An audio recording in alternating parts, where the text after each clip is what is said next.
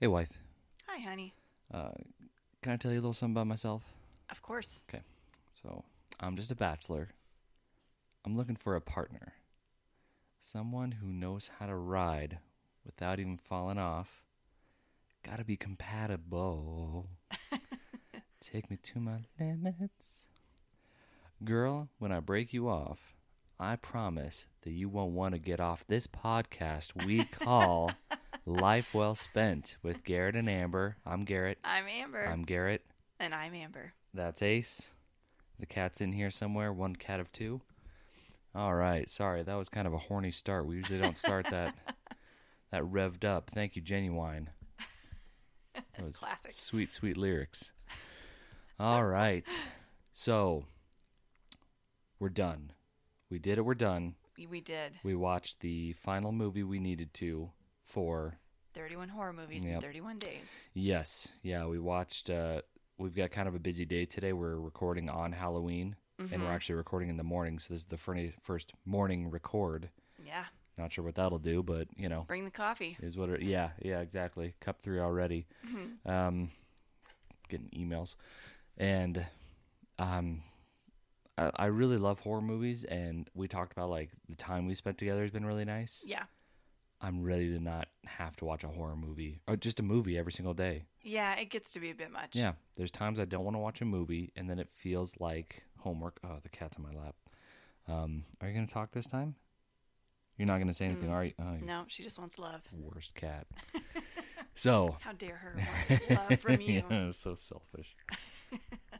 uh, I'm I'm pumped to be done uh, with this. It was a ton of fun, like I said, but it's one of those things, just like the seasons. You know, Mhm. I, I start getting into winter. I'm like, oh, it's so cold out, and uh, You start to get over it. yeah, by the end, I'm like, I want it to be hot so bad, and then same thing with summer. So that's same thing.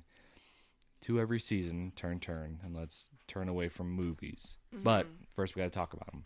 Yeah. But I want to talk about uh, what we've been into this week first, as we are wont to do. I believe I start off this week. Cat, please stop. please, please, kitty. She's a bit much this morning. Yeah. So uh, this week I've been into, uh, well, it actually just popped up yesterday. It is The Mandalorian season 2 First Mhm. episode dropped on the thirtieth on Disney Plus. You watched it with me last night. Yeah. You watched a few episodes of the first season, but I don't think you got very maybe one one episode, Maybe one episode. maybe one yeah. episode. Okay. Uh, so yeah, you were catching up with Baby Yoda Mhm. and He's so cute. yeah, Mando.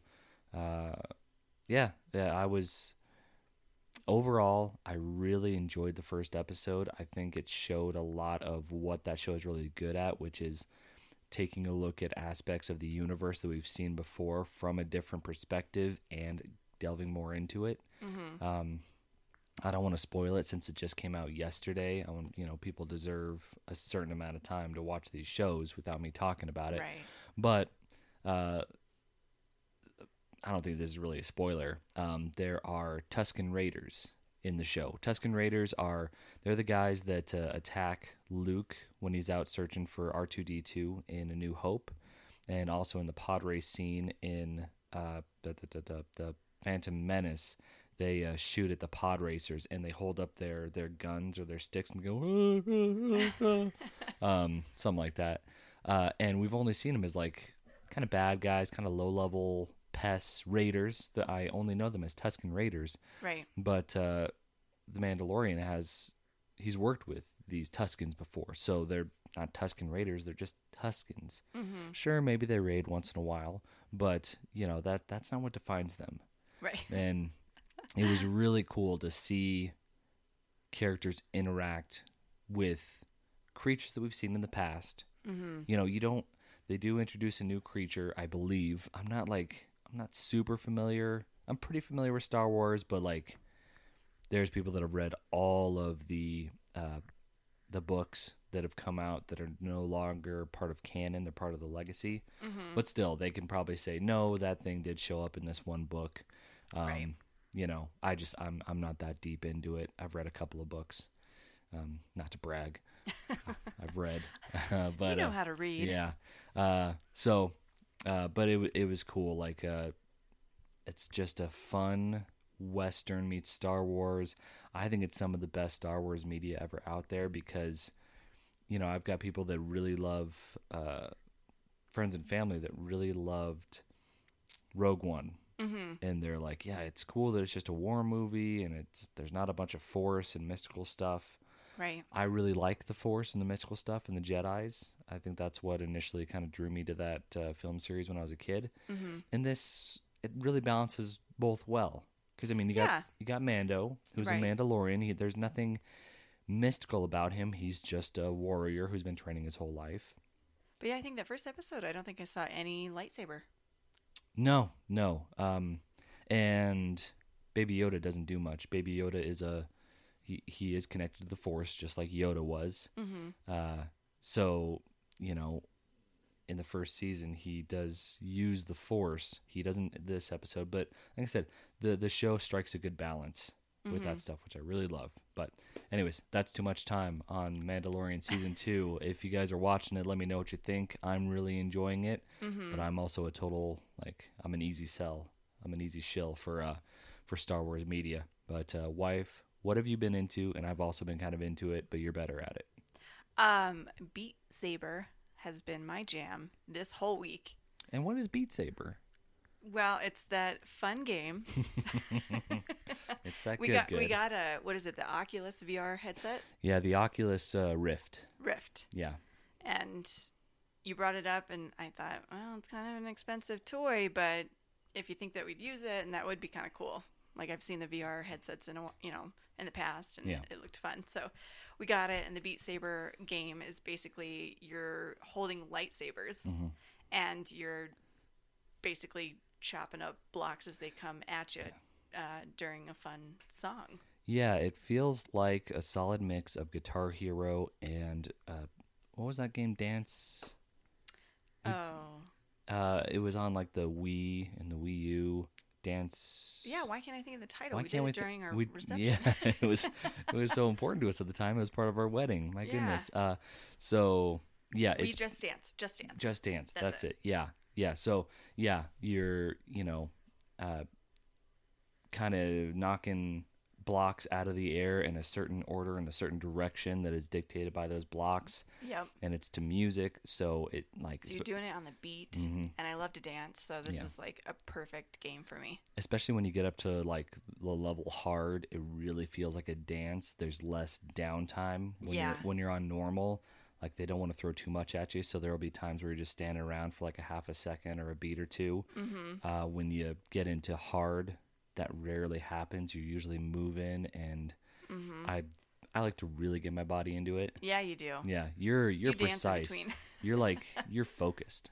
Well, I've noticed that if I dance too much, then I can miss the beat. Yeah. You know, miss hitting the thing. So Right.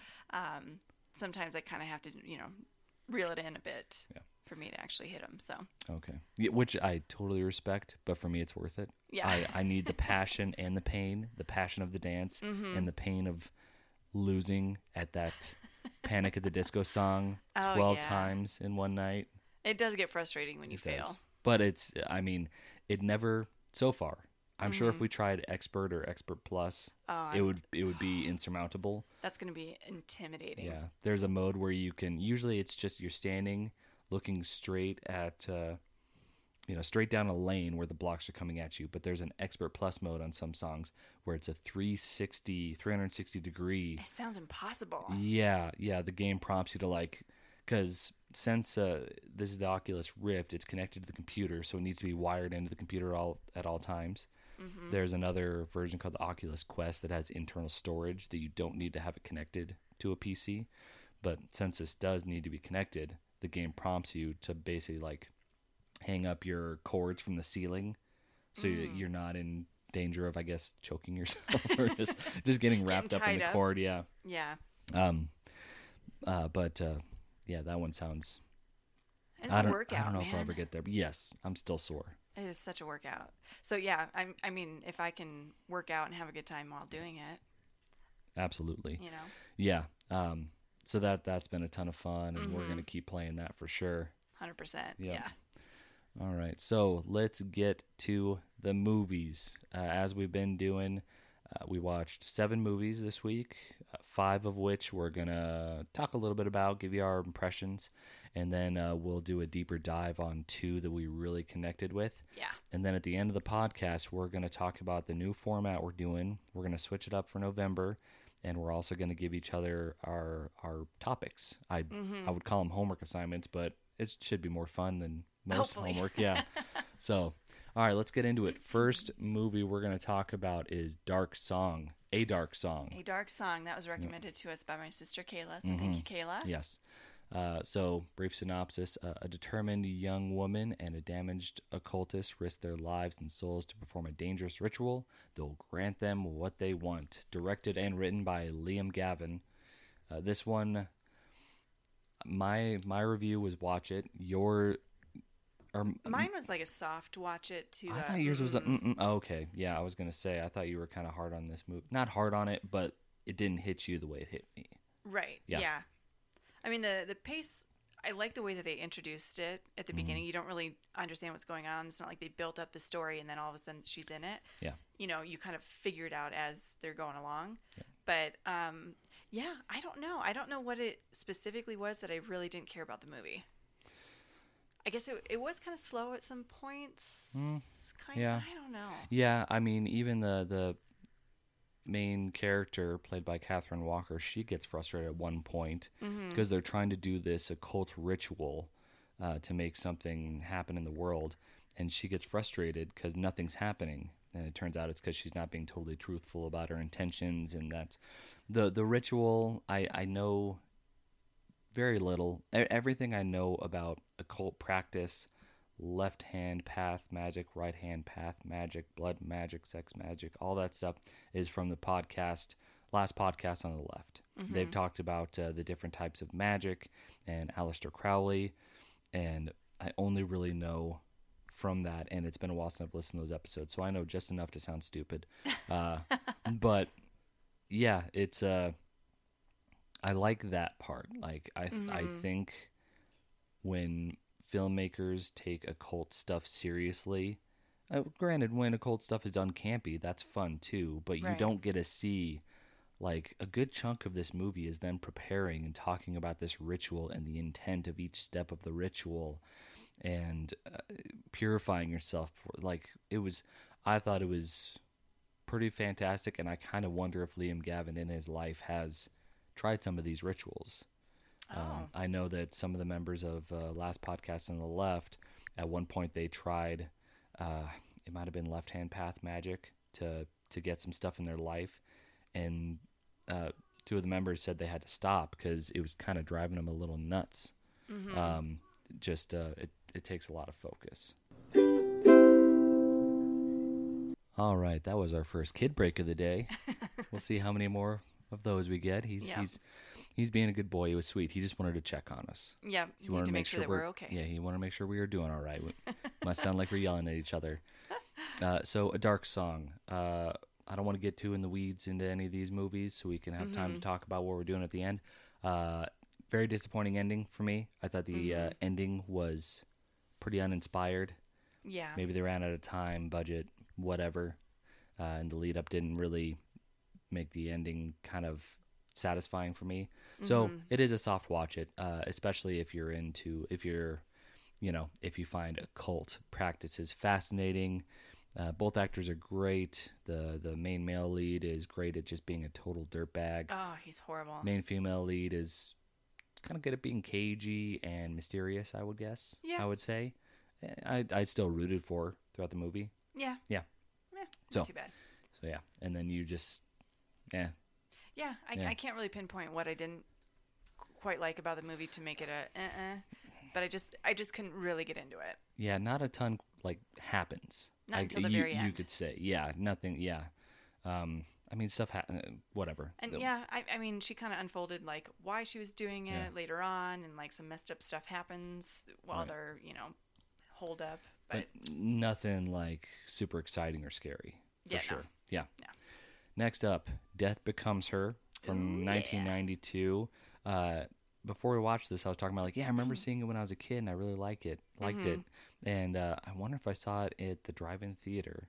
Oh, And you talked about that you love this movie. I do. Yes, tell me your review, I um please. okay. Well, for one, I was a huge Bruce Willis fan back Yep. in the day, so this was a must watch Mm, for me. Yeah, yeah. Uh, Meryl Streep is in it. Um, Goldie Hawn, right? Goldie Yep. Hawn. I just I love the mystical. Like it, it felt you know very like witchy and craft like Right. to me. Yeah. Um, so I just I really enjoyed it. I, I like that it's more of like a horror comedy type movie. Mhm. Um, and yeah, just those those actress and act, actors did a great job. Yeah. Um, no, I don't know. I just I really really enjoyed watching it. Mhm. Like I don't think there's anything about the movie that I didn't like. Yeah. Um, so, quick synopsis: When a woman learns of an immortality treatment, she sees it as a way to outdo her longtime rival. That's more or less Mhm. about it. Um, yeah, I. So, of course, you've got powerhouses in Meryl Streep, Goldie Hawn, Bruce Willis. This was still when Bruce Willis was doing comedy. This is probably, I would guess, somewhere around Die Hard Two. Mm. I would assume. Was that uh, in the I- nineties? I want to say, 90s? yeah, I want to say Die, Die Hard was like 89 or 90, Oh. uh, I think. But of course, before he was an action star, he uh, was more known for comedy, like romantic comedies. Uh, so it was fun to see him in the comedic role. And um, when we did our little mini Facebook that we posted social media, I said it was like good to see him kind of back to like this is back when he gave a shit. Now Mhm. he's known as this like kind of crabby guy who just wants money, doesn't really care about roles or putting in the work. Um, I mean, of course, I, I don't know Bruce Willis, so I can only go off what people say, but a lot of people say he's kind of a dick. So it's good to see him back when presumably he cared hmm and he really put it like his performance in this movie. He had to keep up with Goldie Hawn and Meryl Streep Oh, totally. and he goes big. Um, I just I didn't like that it took like an hour to get to the mystical stuff at least. yeah, true. Like that, there was way more setup than I remembered as a kid, and I was just like, like when's Goldie Hawn gonna get a hole blown through her stomach, and like all that kind of happened in the last thirty to forty minutes. yeah. Um, and the characters are over the top and funny, but also they're all just crappy people. Like, yeah, very like vain and Yeah. out for revenge. yeah, and I don't know, like movies of this era, you kind of I go in thinking like, is this gonna be a movie where it's just like, oh, women are just vain, money hungry, you know, sometimes in even modern movies, women can be painted pretty stereotypically in that way. Um, but it is balanced out that uh, Bruce Willis is just kind of a spineless twerp, you know, in this yeah, film. it's, it's kind of crazy to see him in that Yeah. role. yeah, Like I thought he did a really good job. Made yeah. me laugh. It it just it kind of bummed me out that at the end, like they redeem Bruce Willis's character, but the two women are just kind of damned. And Yeah, I was like, yeah, I I don't know. I mean, I guess not everybody can be redeemed, and maybe this is just me kind of, I don't know, being too easily offended, which you know that can happen. Um, but I just, I I honestly, this is a movie that I think would be great for a modern remake. I don't say Oh, that lightly yeah. because there's a lot of movies that get remade that don't need it. You know, Mm-hmm. uh, uh, oh my god, the horror movie with uh, Carol Anne and there's people in the TV. They're here. oh, Poltergeist. Cheesy Oh. Pete's. Um, that was remade. I never saw it. Uh, it doesn't like that. Didn't need to be remade at all. Um, my wife's stepping away to let our dog in because we have needy animals. Hi, Gilly. This is our hound, Gilly. She's did you say we have eighty or needy? needy. Got Very needy animals. Um, but honestly, I, I think that this one, you know, uh, might be an interesting reinterpretation through a modern lens. Um, and it's it's good, but like I know a lot of people hold it very precious, and that's that's awesome. Like I said, the characters and the actors really make this movie stand out. I think if you had some more subtle withdraw uh, subtle performances, it may not last like it has. But I I'd, I'd be curious to see this one get remade. Yeah, So- that would be really fun. I think. Yeah. So for me, it was like a soft watch it. And me watch it. Yeah. Yeah, for sure. For nostalgia purposes, definitely watch it. Absolutely. Yeah. All right, and then we watched the original Psycho from 1960. Mm-hmm. Uh, a Phoenix secretary embezzles forty thousand dollars from her employer's client, goes on the run, and checks into a remote motel run by a young man under the domination of his mother. Yep. And this one's directed by Alfred Hitchcock. Oh, it wasn't written by Alfred Hitchcock. Boy, that's embarrassing. Uh, Joseph Stefano did the screenplay, and Robert Bloch, um, based on his novel. Mm-hmm. So, Yeah, and I really enjoyed this movie. Yeah.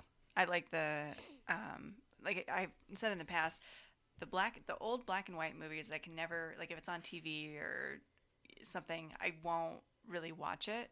But now that we have been watching them for the 31 horror movies, I'm getting more into them. yeah. And this one I thought aged really well.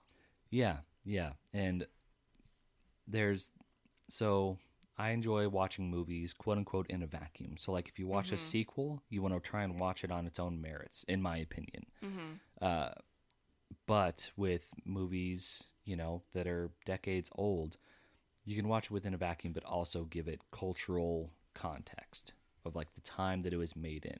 Uh, so you know, this movie was a forerunner for modern suspense and horror films. So if you keep in mind the like, oh, it did this, and you know that uh, kind of helped to build on the genre. Uh, you know, for example, this was the first movie where you spend 40 minutes with uh, this uh, actress Mm-hmm. as she steals money, goes on the run, ends up at Bates Motel, and then she gets she gets murdered. You know, it's the famous shower scene. And maybe did I miss like why she went on the run with 40 grand? Yeah, it was because her uh, her her beau, Yeah. I guess to use old timey terminology, he was complaining about how uh, he was paying uh, alimony to his wife, and he's just uh, working at a, a hardware store. Like they can never afford to be together, really. Like it would be a pauper's life. So I'm assuming she's looking to steal this money so she can kind of set up a life for them uh, you know, because yeah, she's actually heading towards him because he lives in Fairfield. Bates Okay. Motel is only like 15 miles away from. I, I, it's Fairfield or Fairview. I don't remember. Okay, that's Uh, right. That's so right. yeah, she's heading to get him. She almost makes it, but she stops at the Bates Motel, gets murdered in a shower, and then we go on to the other characters in the movie. Mm-hmm. And you know, Scream did something very similar where uh, on the poster before the movie came out, Drew Barrymore was front and center, and all the advertising, Drew Barrymore was front and center.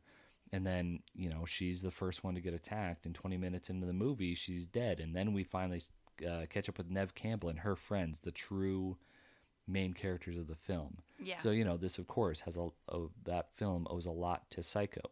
Um, I'm sure there's other stuff, other camera work that uh, laid the groundwork. I just I never went to film school, so I just Mm-hmm. the pacing was fantastic.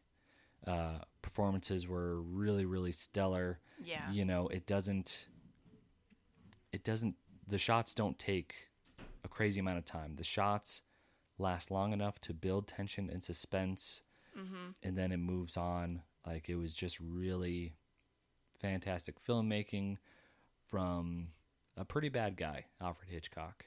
Yeah. Yeah. From what I uh, when you had said that in the uh, Facebook post, I yeah Yeah. Yeah. He he liked to terrorize women that didn't uh, reciprocate sexual advances. Uh, I believe in the birds. Uh, there's a scene where the the female protagonist uh, they want to show that she's getting attacked by birds, and they do that by throwing prop birds at her. But they actually threw real birds at her Ew. without her knowledge. Uh, I believe one of the actresses in this film he terrorized pretty heavily. So that stuff that always makes it a little harder to watch. Uh, Mm-hmm. You know, just actors getting messed with, especially when it's. I I'm sure that Alfred Hitchcock might have, pardon me, been uh, been crappy to some male leads, uh, but we really know about the female stuff, and especially with the sexual uh, you know implications of that like that's that's pretty disgusting that Mhm. you're so you're this just powerful director. You make a move on a on a female star. She says, "Oh, oh no, thank you," and then you just you make her life a living hell. Like Yeah. that's It's pretty messed up. yeah, Which yeah. I'm sure happens more times than we know about in Hollywood. Mhm. Yeah, yeah, and I mean having women come out against uh, Harvey Weinstein and hmm having men come out against uh, oh my god, not I almost said John Cusack, not John Cusack, uh, the guy from uh, House of Cards. Kevin Spacey. Yeah, Kevin Is that his name? Spacey. Yeah, um, I believe he was uh, pretty violent and uh, assaulted young men. Yeah, just just powerful people anywhere, not just Hollywood, anywhere Mhm. that use their power uh, to dominate people, uh, no matter the gender, is disgusting. Has no Messed up. place in this world, Mhm. and hopefully more people kind of gain the, you know, willpower to stand up to it and Right. say something, you know, make this world a better, safer place for everybody. Mm-hmm. Sorry, that's a lot of my, that's uh, Garrett's social justice so- soapbox for the episode, but uh, it's a definite watch it. Yeah, for sure. Yeah, it's cinema Mhm. history. Uh, it's worth watching. You don't need to watch everything from 1960, but you know, This one for sure. yes, absolutely. Yeah. Next, we're on to Midsommar, and it stars the Queen Florence Pugh. She's the best. She's awesome. I really want uh, um, Black Widow, the movie, to come out because she plays Black Widow's younger sister, and I've loved her and everything she's been in. yeah. She's the best. Yep. Uh, so, uh, do you want to read this one? I've been I've been reading the synopses. Sure, yeah. Uh, a couple travels to Sweden. Um, I wasn't really. Oh, yeah. Anyways, a couple travels to Sweden to visit a rural hometown's fabled Midsummer Festival. What begins as an idyllic retreat quickly dissol- devolves into an increasingly violent and bizarre competition at the hands of a pagan cult. Which, Did you have a trouble? Yeah. Did you have any issues with that uh, synopsis? oh no, well it says a couple travels to Sweden, but it was Oh, it more was than a- just a couple. It was a few people, wasn't Yeah, it? it was Yep, like a group You're absolutely friends. right. Yeah. Yeah. Uh, this is the second film we've watched from Ari Aster. 1st Mm-hmm. one was Hereditary, and he wrote and directed this one as well. I'm almost positive he wrote and directed Hereditary. Yeah, no, I'm I am positive. yeah, which I mean, all the power to him. He does a great job. He likes to make movies about gut wrenching, horrible loss. Oh, yeah. So far, I I believe I, these are the two films that I know him for. He might be, you know, I'm sure he's probably working on some other stuff. You know, let's uh let's actually click on his name here and see. Um, yeah, he's he's done some shorts in the past. Yeah, just shorts, and then Hereditary and Midsommar, and according to IMDb, nothing else com- nothing else coming up. So, which you know, don't get burnt out, man. You're making. He's obviously making incredible films. Yeah. Oh So if he took like you know a decade off, it'd be a bummer. But if if you know you bring us another Hereditary or Midsommar, I'm all for it. Mm-hmm. Yeah, he Um, does an amazing job. Yeah, he he shoots beautiful scenes. It was cool to see. Hereditary had a very dollhouse like feel to it because that was kind of it was all contextualized in a dollhouse, and that's what the shots were meant to kind of convey. Yeah. Uh, and this one, I mean, most of it is out in the open in this beautiful pastoral field. Mm-hmm. Uh, lots of color. It was just a cool switch, a cool uh, visual change from Hereditary. Yeah, Hereditary was very dark. Very dark, kind of confined, but not because Right. you know a lot of it took place in the house, and um, I was at watching. and Yeah, yeah. I was watching a. There's a YouTube show called Dead Meat uh, that this guy James A. Janisse puts on, and uh, he just talks about horror movies uh, with the framework of of counting the deaths in the film. But he brings a like he does a lot of research on the films. Him and his team, I'm sure, and they talked about uh, how the the shots were composed to make the actors look kind of smaller in this house. The house has huge ceilings. This is in Hereditary to make it similar to a dollhouse. So it's it's all most of it's inside. It feels, but it doesn't feel claustrophobic No, because these people look so small in this monolithic home. yeah. And then, uh, but yeah, this one's just totally out in the open. Tons of flowers and beautiful scenery. Oh, and it's then gorgeous, and yeah. then people jump off a cliff. Oh my god. It Yeah. uh yeah, and this one's this one's like yeah, two and a half hour long film. yeah. But I've I don't feel like it really drags too much. Maybe the first 30 minutes, but so much happens in that first 30 minutes. You know, oh man, yeah, gut wrenching stuff happens. Yes, yeah. Uh, it's just it's very sad, and the something I liked is that all the main characters in Hereditary are pretty likable. Like pretty, you understand they're going through some stuff, Right. so, through, through some really traumatic stuff. But I don't think I ever actively rooted against any of them. You just try to understand them and empathize with them because they're written so well. This one, Florence Pugh is an angel. Mm-hmm. I would do anything to protect her. All the boys can die. they're, you know, they're they're they're all kind of selfish jerks, and she is going through horrible, traumatic circumstances, and Yeah. she already deals with uh, depression and anxiety, and they could they could just care less. They just want to go see some Swedish babes and work on their theses, Theses. theses, theses. I don't know. uh, so, um, yeah, boys are all jerks. yeah Yeah, and uh, when we were watching it, um, there's some scenes later on in the movie where uh, uh, Florence Pugh's character goes off with the women and works with the women. Mostly she's with the guys up front, but then later on in the movie, they're like, "Oh, why don't you come hang out with the girls?" And I was like, "Oh, finally, girl time! Yes, get away from these." Women empower women. get away from these dudes like they're they're just they're they're written to be loathed Yeah, and they all do a great job they do. yeah, and it's got Chidi from uh the good place A Good- Yes. the good place the good place. Yeah. yeah and um, that dude's a beefcake Mm-hmm. yeah yeah Yep. cut yeah buddy he's got a shirt on this whole movie i just remember there's an episode in the good place where he has his shirt off and it's like oh my god Chidi's stacked He is. like yeah yeah uh this one's an it's absolutely a watch it Mm-hmm. just like Hereditary, multiple views. I think it's highly worth seeing a couple of times. You know, maybe spread it out over a few months, Yeah. years even. But uh, yeah, with it being a longer movie, I mean, even if some of the scenes take a little bit longer, you're not really mad at it. no, because it's gorgeous. and it's the style of the movie. Yeah. You know. yeah, the So- scenery's gorgeous. The shots are great. Yeah, I just really enjoyed it. Yeah, it's wonderful. So cool. Yep. And then uh, the movie we watched, so we cheated a little bit because we're naughty. Uh, we watched Midsommar and The Shining all on the 30th because today's Halloween and we got a bunch of stuff going on today. So this one is technically our Halloween watch, which, wife, you picked it out, and I don't think you could have picked a better Halloween horror movie. This one is just iconic. Right. I'm sure it's uh, number one on a bunch of like best horror movie lists.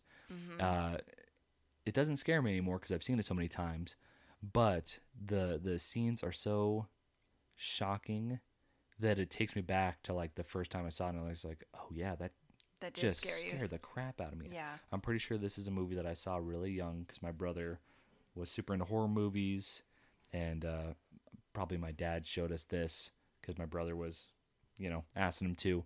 Uh, it's incredible. Uh, so, a family heads to an isolated hotel for the winter where a sinister presence influences the father into violence, while his psychic son sees horrific forebodings from both past and future. Uh, directed by Stanley Kubrick. Novel was written by Stephen King. Stanley Kubrick did the screenplay. Stephen King notoriously hates this movie because Stanley Kubrick deviated from the source material. Um, or just, you know, Stephen didn't think that it was shot or made the way he wanted it to. Interesting. So after this, Stephen King started directing uh, his own books into films. Um, but I believe he was on a big like alcohol and cocaine. Binge or something. Yeah. So like uh, Maximum Overdrive, I believe he directed. That one's not very good. Well, it's like a cult classic because it's so crazy. Um, you know this. I mean, this one is notorious for a reason. It's it's it's art. It's uh, really beautiful, incredible shots. Uh, Stanley Kubrick has an eye for cinema, of course, or did. Rest in peace. Uh, Um, but again, a guy that uh, it is known that he terrorized Shelley Duvall.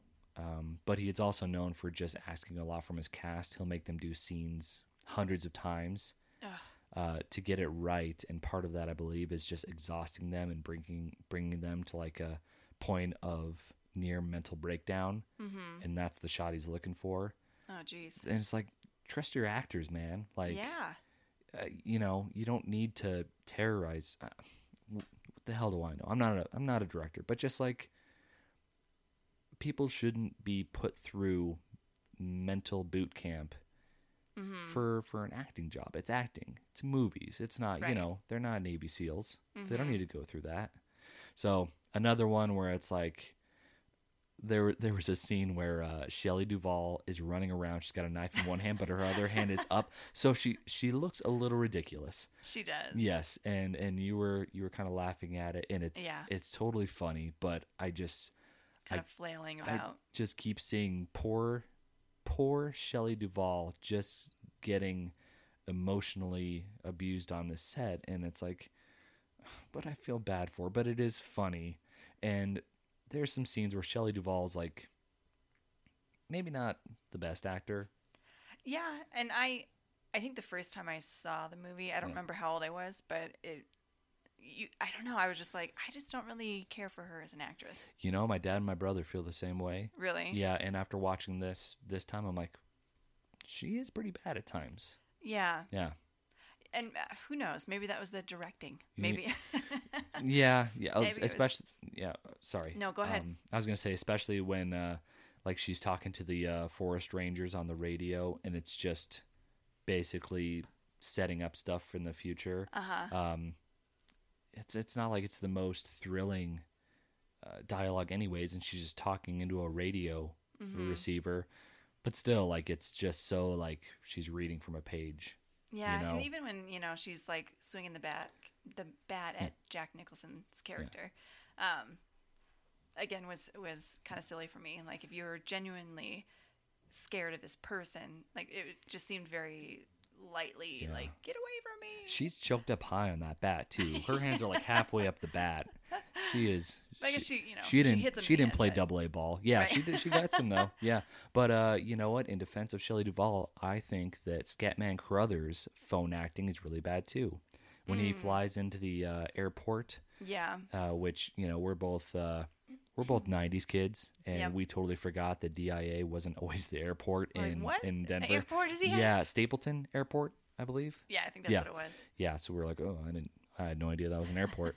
but uh, he's talking to a guy on the phone, and I was like, he's just he's reading from a page. So like, Mm-hmm. you know, uh, that's got to be nigh impossible to make interesting. Somebody talking into a phone receiver or a ham radio receiver is what it is. But Jack Nicholson goes just absolutely nuts in this film, and he's incredible to watch and a ton of fun to watch, especially when he's talking to the mar- when uh, he's talking to the bartender Yeah, he's he's obviously I forgot how quickly he starts losing his mind in this movie. yeah, that was really quick. Like it does jump to a month in the future from when they first Right. start taking care of the Overlook Hotel, and then a month down the road, like he's already losing it. Mm-hmm. But you know, Shelley Duvall and the, and Danny Lloyd, their son, they're they're doing pretty fine. Right. So I I think it is it's well, and they talk about uh, you know, the previous uh, uh caretaker. He chopped up his his wife and two daughters. So I'm sure it, it only affects men or Or, I mean, they had uh, mentioned cabin fever. Did Yeah. he ever really go outside? I feel like I never really saw him outside until the end of the movie when he was trying to chase down Danny. No, but Scatman Crothers uh, talks about his character, of course, talks about some places shine like people, Right. and this place shines. So it's it's not it's not cabin fever. It is- Mm-hmm. it is a mystical, uh, spiritual, paranormal element that is invading his psyche. Mm. You know. Um, but yeah, you're right. I guess Shelley Duvall and Danny do go outside. So he's probably times at least. yeah, so he's probably not helping himself by, you know, uh, his sleep schedule seems to go nuts. Right. Guys, you got to stay on a good sleep schedule. You know, you need your eight hours. It's important for your health, it's man. it's vital. Yep. Um, so we're not gonna we're gonna try not to make this one too long since we got uh, we're recording in the morning. We got stuff going on. So Shining, if you haven't seen it, obviously see it. You got to see it. It's it's an incredible film. Mhm. Um, and uh, directors, be good to your actors. Yeah, no kidding. Come on. Fathers, be good to your daughters. All that stuff. So next we are going to do our deep dives. And I believe, wife, you're. Am I up first? You're up I am up first. first. Yep. And I told myself I'm not going to go long. I tend to go long on my deep dives, but I'm not going to do that. I'm not. I am talking about 2019's darling film, Ready or Not. I love this movie so, much. good. It is a movie I will just turn on and have on the background constantly. Mm-hmm. Uh, so, the synopsis uh, A bride's wedding night takes a sinister turn when her eccentric new in laws force her to take part in a terrifying game. Stars Samara Weaving, who is my favorite actor right now. She's up there with Pugh. Yeah. She's up there with my girl Pugh. Like, she's uh, the babysitter movies that are on Netflix, The Babysitter and The Babysitter Killer Queen. Mm-hmm. They're not great movies. They're fine.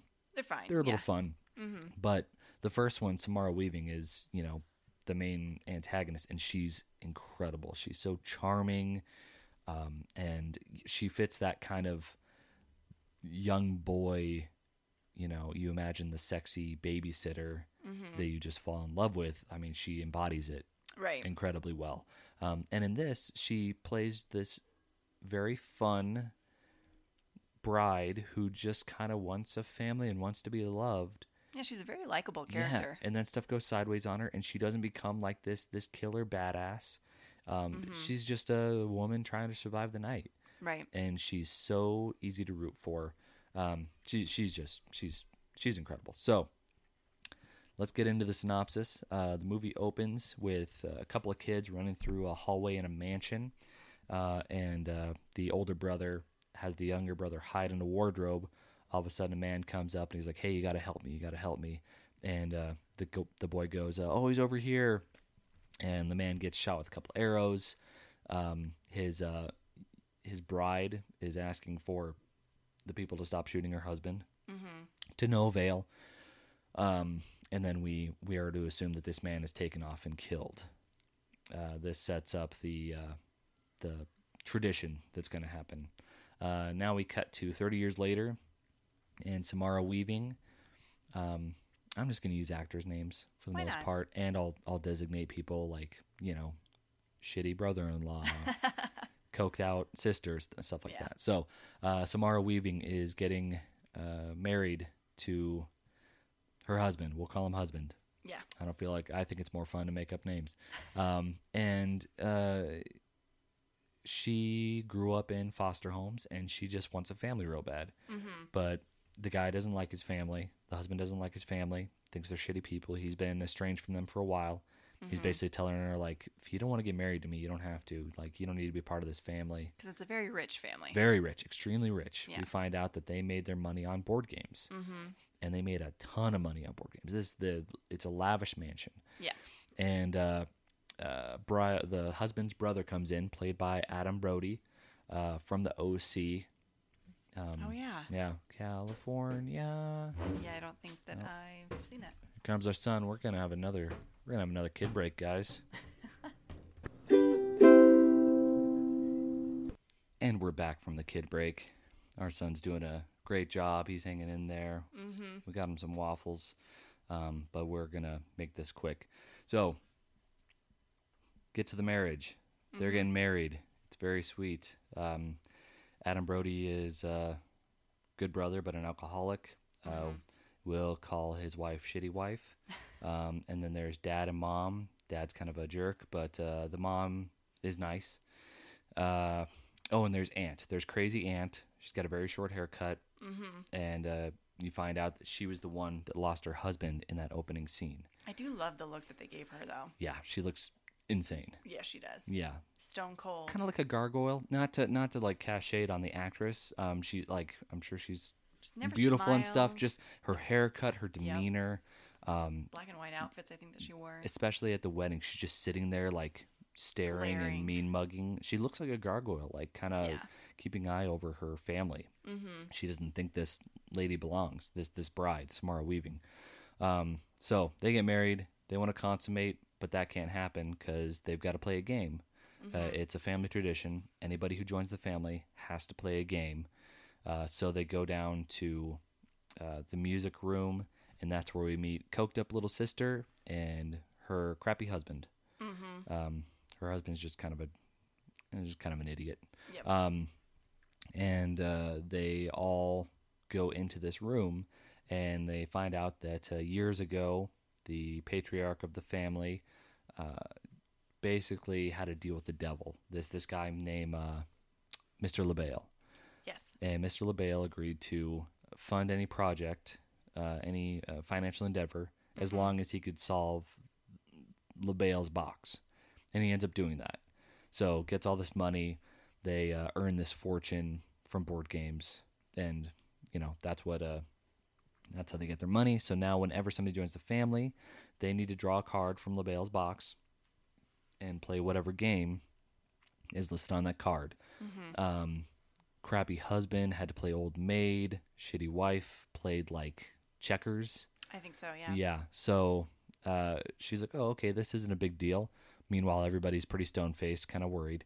Um, and she draws a card, and it's hide and seek. Mm-hmm. And of course, everybody's distraught. Well, the husband mostly, the brother, the people we kind of care about. But then everybody else is like, "All right, well, Samara Weaving, you hide. We'll try and find you." Mm-hmm. And she talks to the uh, dad of the family. And she's like, "Well, how do I win?" He's like, "Well, you could stay hidden all night." And she laughs that off, like, "No, it's I'm not gonna. I'm do not that." gonna do that. Yeah. Um, so she's a little drunk. It seems like maybe a little, or just having a having a good time, a just just being, just being sweet. Mm-hmm. Yeah. And she goes and hides in a dumbwaiter. Meanwhile, family gets a bunch of weapons, uh, crossbows, guns, you know, all sorts of stuff, and they get ready to go hunt her. Meanwhile, they have uh, Samara Weaving's new husband wait in that room because you know he's not going to hunt down his bride. Uh, everybody goes to hunt her, and then uh, the new husband breaks out so he can try and warn her. And uh, Samara Weaving's hanging out in the dumbwaiter, and then uh, husband, new husband finds her, tries to warn her.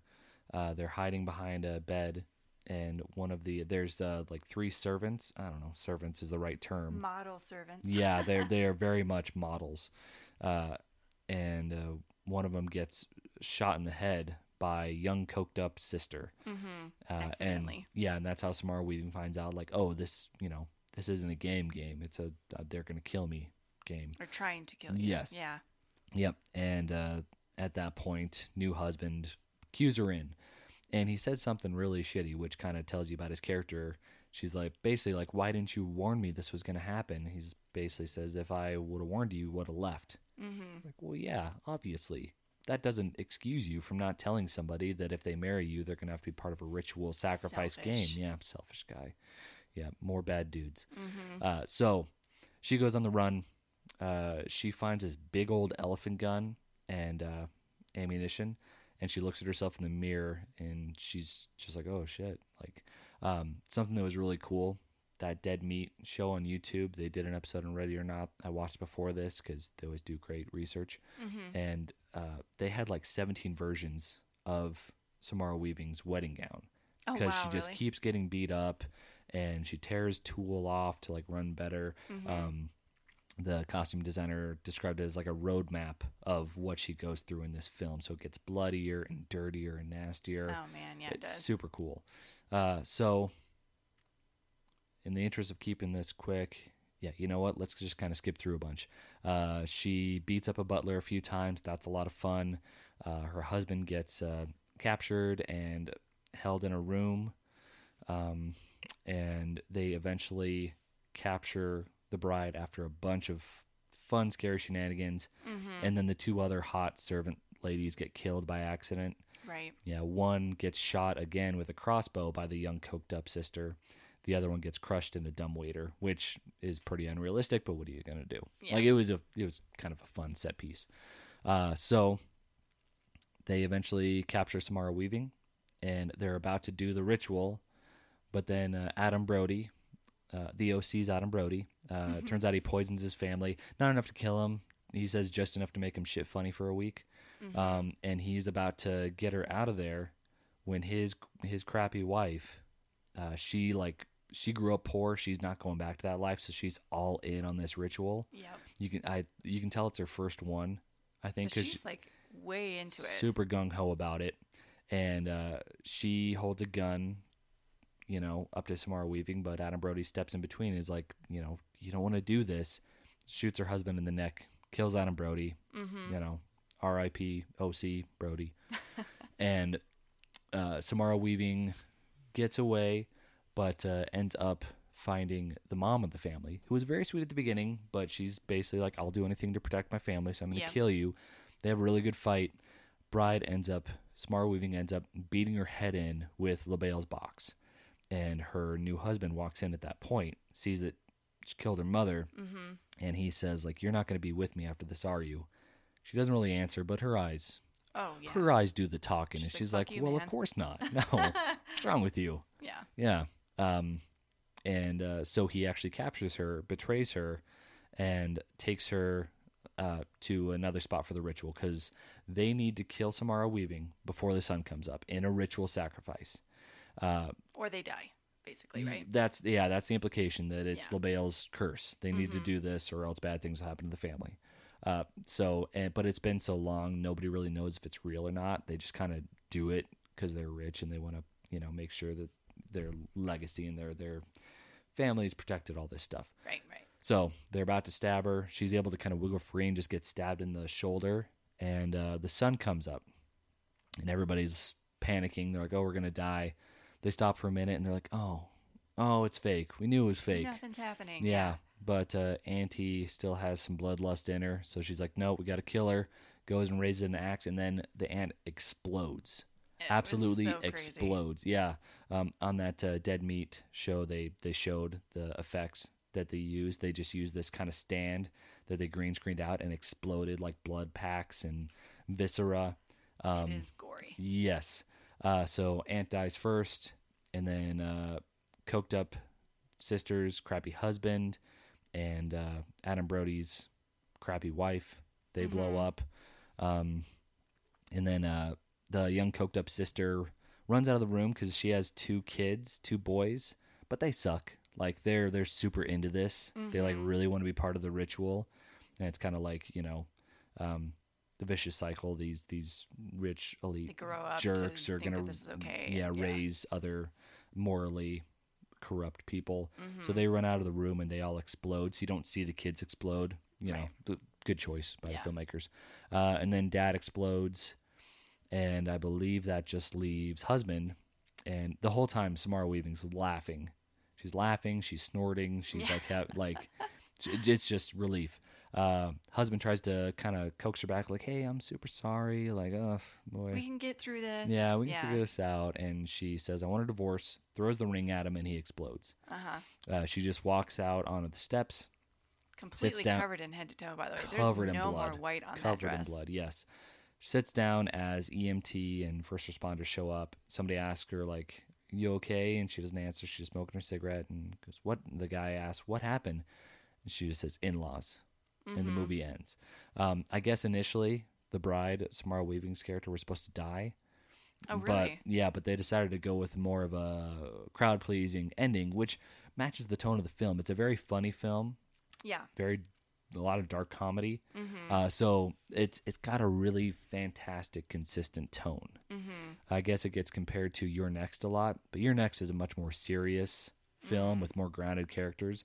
This one's more silly. The characters are more silly as well. Mm-hmm. Um, yeah, again, it's it came out at around the same time as Knives Out, and they're both kind of like eat the rich kind of yeah, very films. similar in that way. Yes, but you know that one is more of a kind of fun detective film, almost Mhm. kind of making fun of like, uh, you know, famous detectives or just having fun with it. Mm-hmm. Whereas this one's just a it's a horror comedy, you know, for sure. Totally. Uh, so loved it. Watch it for sure. Oh, it's the best. It's Yeah. and Samara Weaving is uh, another angel. She's up there.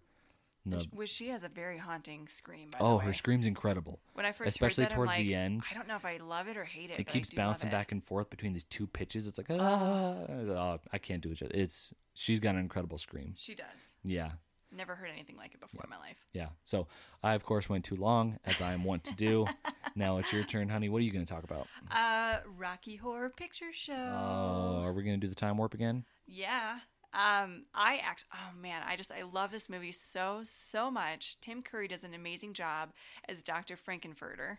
He's sexy as hell. He really is. I Oh, mean, they yeah, paint him basically. He's from Transylvania, and he's a transvestite, and so he's a very sexual being. You know, men and women, he doesn't care, and they do a really good job of painting him as that. Yeah, which I believe transvestite is not an accepted term anymore. No. But this film In is the film, they, that's what they 70, him. 1970.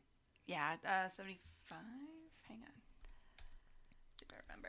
I've got the IMDb pulled up as well. 75, yeah. 75, okay. Yeah, so, you know, it was, I believe it was an acceptable term back then. So it is what it is. Yeah, but basically, a newly engaged couple has uh, have a breakdown in an isolated area and must seek shelter at the bizarre residence of Dr. Frank-N-Furter.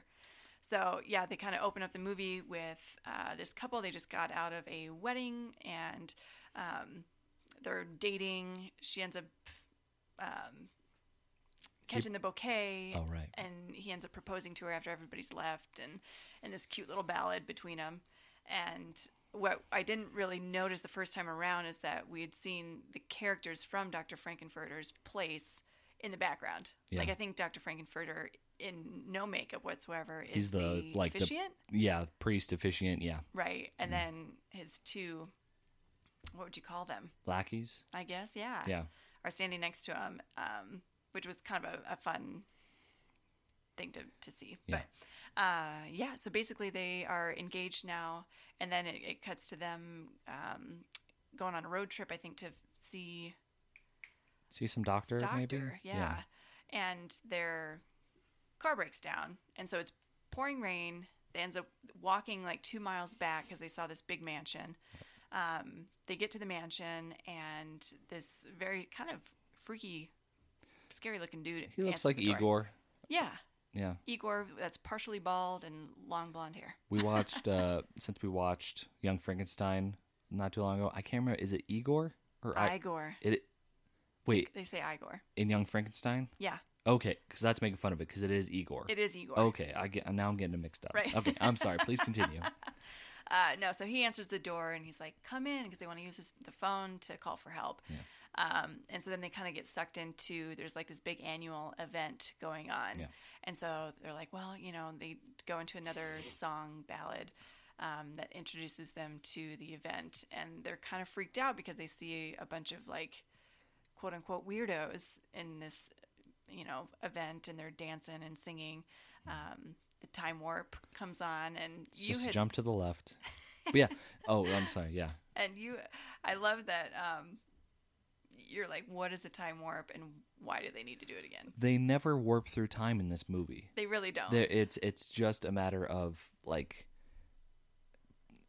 whatever. I'll let you go through. But yeah, So, uh, yeah. time travel time travel has nothing to do with it. It's it's a it's not even a nitpick. I'm not being serious. It's a ton of fun. This movie is the definition of camp, so I understand Yeah. you're not supposed to take it like you know too literal y- or- exactly. yeah Yeah.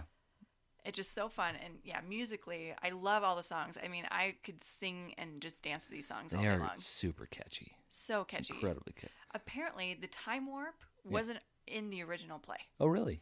they it, uh, the screenplay lasted 40 minutes and they needed um, some more time so Got they to fill it that- out to make it a feature length film. yeah. Yeah. And so then they added that song, which is like the, the most recognizable yeah. song ever. Uh, Personally, I'm a fan of uh, Sweet Transvestite.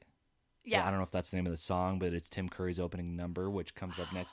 And holy smokes, he shows up on screen, justice, man. and you're just like, oh, oh, okay, this is his movie then.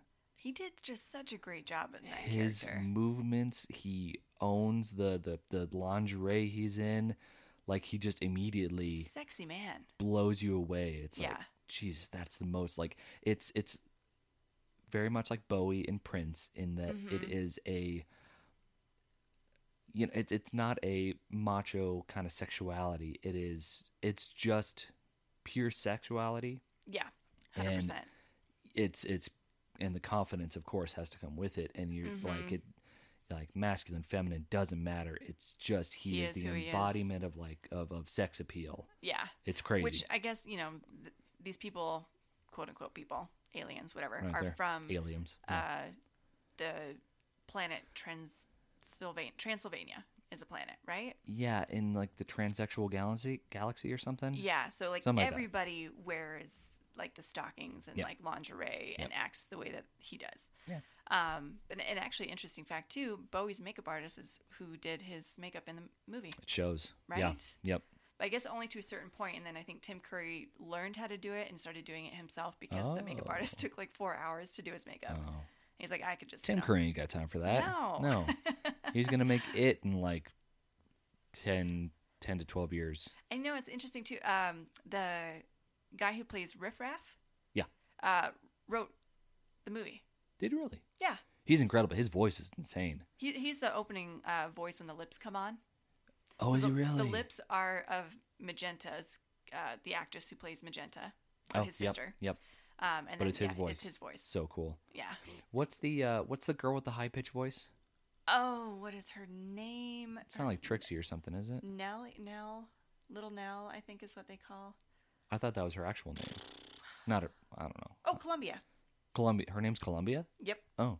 I love her voice, especially in Time Warp. Oh yeah. It's just a great nice job. it's a nice change cuz it's it's it's very Harley Quinn from Batman the Animated Oh, Series. 100%. yeah. Yeah. Yeah, it's a uh, ton of fun. Yeah. Yeah, but Um, so yeah, they they're kind of like sucked into this event and they're kind of freaked out. Um, and then they end up like stripping them down to their underwear because they're like drenched. a lot of time in their undies. a lot of time in their undies. Um, you know, and, and I think later on they, like I said, I'm just going to kind of skip through a bunch Yeah, of stuff yeah. because it's just it's a bunch of just random things that happen. So like Dr. Frank-N-Furter kind of has like a uh, Dr. Frankenstein moment to where he makes this like beautiful being, which is Rocky. Rock the Rocky Horror, Yeah. right? The titular Rocky Horror, I suppose. So I think everyone's there to like see his creation. Yeah. So he does this big musical number, brings Rocky alive. Dude's and an he's, like- Adonis, like, yeah. I mean, he looked like what was it? Gold members, like uh, from Austin Powers, Goldmember, like in the little gold Oh yeah, just just like underpants. yeah. I mean, you know, Nothing n- nothing against Mike Myers, but just just like a, a built like a brick shit house. oh yeah. He looks like an Olympian like uh, athlete, maybe pole vaulter or something. He's hmm yeah. And he, he looks very German. I mean, very blonde hair, big Oh. dude. Guess he does look pretty German. Doesn't Yeah. sound German, No, not what I at all. remember. Yeah. Um, but yeah, so it kind of brings him to life, and everyone's you know super excited for it. And then later on in the evening, I think they have um, oh, what is his name that came to Meatloaf. Meatloaf came, and I guess with his part, the the director really wanted Elvis to come in and play that part, Oh, which I think would have been amazing because Yeah, I like it's very Meatloaf. much like a rock and roll. yeah. But yeah, I guess he declined, and Meatloaf came in. Or was dead. No, I think he declined. Seventy five. Yeah, I don't know. I I don't don't know. When, I don't know when Elvis yet. died. I don't know. Okay. Anyway, Fair enough. I I think I think Meatloaf was incredible. he did a great job. uh, I don't know. I don't. know. I'm not gonna speak ill of dead Elvis. So Right. um, but yeah, he has a musical number, and he's kind of like the love interest of Columbia. Yeah. You know, she's super excited to see him. And then Dr. Frank-N-Furter kind of gets really jealous because he's getting like all the attention. yeah, And so he ends up like coming after him with an axe and just kills him. yeah. Although it looked like he might have already been dead, like he was a zombie or something. He looked cut up, but I don't. Because I think he was a Did he he, was an the ice? earlier project. So where Rocky Horror is the new like uh, uh, bringing the dead back to life. I think this guy was his earlier project. Maybe, Maybe. maybe. I I guess s- didn't he come out of the ice box? he did. I think he was keeping him in there to preserve him. So I think he might have already been dead. But All still, right, that makes sense. He officially killed him. then. yes, yes. Yeah. Um, you know, and so Columbia is just like distraught. She Yeah. can't believe what she just saw. It's sad. Very sad. Yeah. You know, um, and then of course later on, I think they, um, do they have dinner first? No, I think they go to bed first. They go to bed first. They put um, Janet is uh, Susan Sarandon's. She's the the opening couple, Yeah. and then um, Brad, Brad, is her that's fiance. right. Brad, sorry. Um, so they they put them in separate rooms. yeah. basically like take them to bed Yeah. and um, it kind of opens with uh, susan sarandon janet Yeah. is laying there and then it looks like brad's coming in and she's like brad i can't believe it you know Yeah. like makes this big dramatic thing um, and he goes to lay on top of her and she's a virgin so she's Yeah. like i don't think that we c- she should do this yet and you know kind of talks her into it and they start to you know fondle Yeah. and then she takes off uh, the Heavy- wig comes Heavy off Heavy petting. heavy petting. Yeah. The wig comes off and it's Dr. Frank-N-Furter. And she's, you know, freaking out. Yeah. And, I can't do this, you Yeah. know. And he's like, yes, you can. Yeah. You know, Frank-N-Furter's sexy, so she. ends up, I think they end up sleeping together. Yeah. and then uh, he does the same thing to Brad. He comes same in, exact scene, same, same scene. dialogue, which is hilarious. yeah, which is fantastic. so good. Yep. And uh, yeah, so he ends up sleeping with both of them. Yep. And so I think there's oh gosh, I, again like this movie, I feel like I should have written Yeah. down like But uh, Rocky ends up breaking out. he does. Yeah, because Riff Raff is is being a real uh, Igor Yeah. and uh, is kind of torturing him with fire, and then he runs away. Mm-hmm. And so yeah, um, uh, Janet. yeah, Jan- Janet goes out of bed and finds him. Yeah, and he's like scared and hiding, and she's like, "It's okay. Looks like you're hurt. Let me, you know, mend your hand or whatever." Um, and then she ends up like, like her sexuality has been opened, Mhm. and so she does this whole song and dance with, "Touch me, touch me, touch me, touch me." Yeah, You that was a really fun one. That one, was yeah. fun. Susan, Yeah. Susan Sarandon she killed it. the best in this movie. She's she's so fun. Uh huh. uh, very dramatic. Like, yeah, it's funny. She goes from like total pearl clutching, pat fainting all the time because it's Uh-huh. so sexy, to just really being horned up. And she she Mhm. plays both those ends of the spectrum so so well. Yep. Yeah. Yep. And uh, yeah, so she, she, I think she's trying to, you know, have sex with Rocky. She does. Does, Does she end up- Yeah, I believe they they end did up. kind of Yeah, they end up having sex. Yeah. Yeah. Um, and I think there's like a, a another doctor that comes to Dr. Frank-N-Furter's The doctor place. they were gonna go see, yeah, and, and and it turns out this doctor's been trying to expose Doctor Frank-N-Furter as an alien or something like that. yeah. He's like this older German dude in a wheelchair. Mm-hmm. Yeah. Um, so that was really interesting. So he, Yeah. you know, Dr. Frank-N-Furter brings him in and Yeah. invites him in for dinner, and uh, so they're all sitting down at dinner, and um, just the way that Riff Raff and Magenta, they are brother and sister from Transylvania, Right. um, like feed everybody and you know dump the, the Oh, meat yeah. on their plates as they're serving them up. Um, was hilarious. But Yeah. anyways, uh, yeah. So he, you know, the the doctor's trying to expose Doctor Frank-N-Furter, Yeah. and uh, at the end of of dinner, um, Doctor Frank-N-Furter like gets uh, upset for some reason Yeah. and he pulls the um, like the tablecloth and all the food off the table and reveals um, uh, what's his name again? What meatloaf? Meatloaf's character. Yeah, Um, I call him meatloaf. like basically like cut open and dead, you know, in the table. It looks like they, Right. you know, are basically sitting there eating on a glass casket. Yeah, yeah. Um, and everybody like jumps and freaks out. Yeah, because that was the doctor's like nephew or something. Yeah. that's that's also why he was trying to expose him is because He's trying to find yeah, Meatloaf got caught up with Frank-N-Furter and then went missing, and he's trying to find out what happened to his nephew. I believe. I think so. Like honestly, guys, story doesn't matter. It really doesn't, one. yeah. it's just a ton of fun, campy musical numbers, Mhm. and uh, yeah, uh, amazing characters. Um, but is this the point where he, he freezes everybody, like turns them into stone? I think so. Stone like Grecian statues. Yeah, freezes everybody because he gets upset, Mm. and then unfreezes everyone because he's kind of putting on like this big old musical play Yeah. to nobody in the audience. You're right, right. Um, and again, it's it's super fun. In the meantime, Mm. like the brother and sister Riff Raff and Magenta are getting upset because they want to go home, Right. and so Dr. Frank-N-Furter is like, "I will know when the time is right to go home," Yeah. And they've had enough, Yep. and they come out in their full Transylvania garb Yeah. A lot of fun. a lot of fun and uh, yeah basically say like we're leaving and you know we're i think basically said like we're you're done we're gonna kill you Yeah, yeah. Instead of bringing him home with them, he, they're just like, no, we're just gonna kill you because we're sick of you. mm-hmm. Yeah. so yeah sadly they they shoot him and Shoot him. Shoot Rocky. oh yep they, They- do shoot Rocky. Did they kill anybody else? I don't think so i think they let everybody else go Him They and were like, Rocky, you guys have yeah. like you know five seconds get out of here yeah, we're gonna take that's off that's right. That's right. Yeah. So then the whole house just like is like the alien ship and takes Right. off, you know. Um, but yeah, super fun, fun, fun movie. Definitely Yeah. watch it. Again, like I, I got done and I'm. I think especially with us watching like some Ari Aster films and and films that are a lot of metaphor and, you know, uh, there's a lot to look into. This movie very well may have some metaphors that totally flew over my head.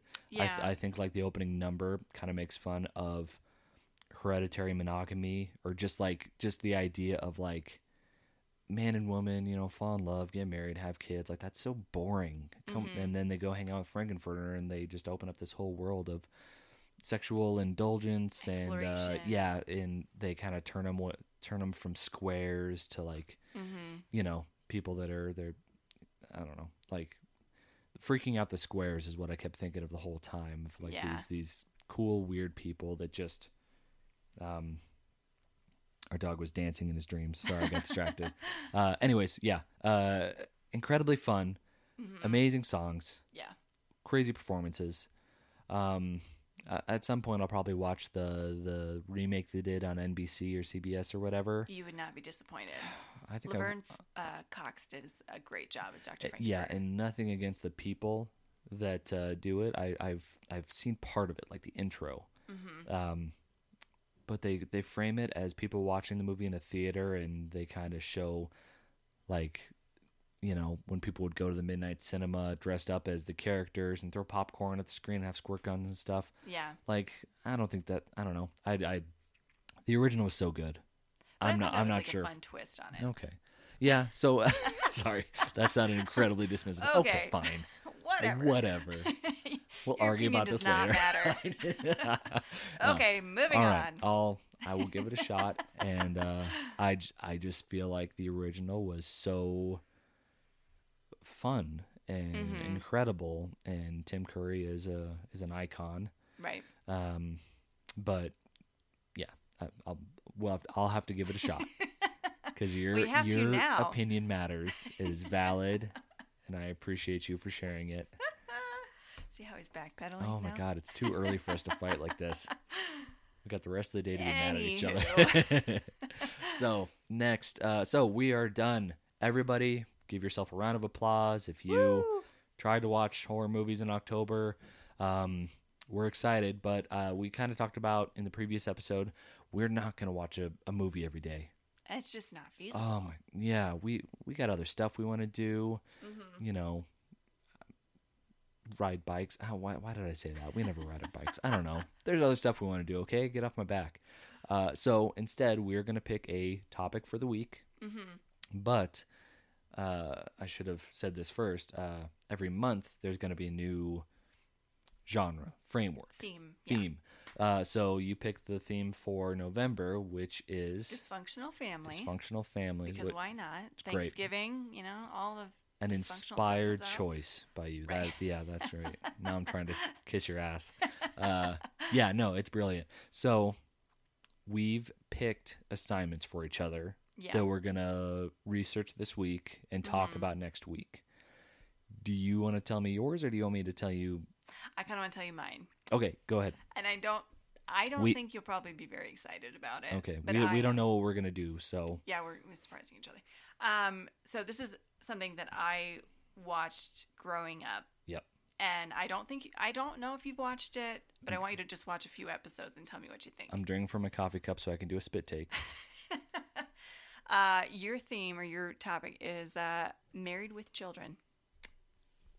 Wow. Okay. Okay.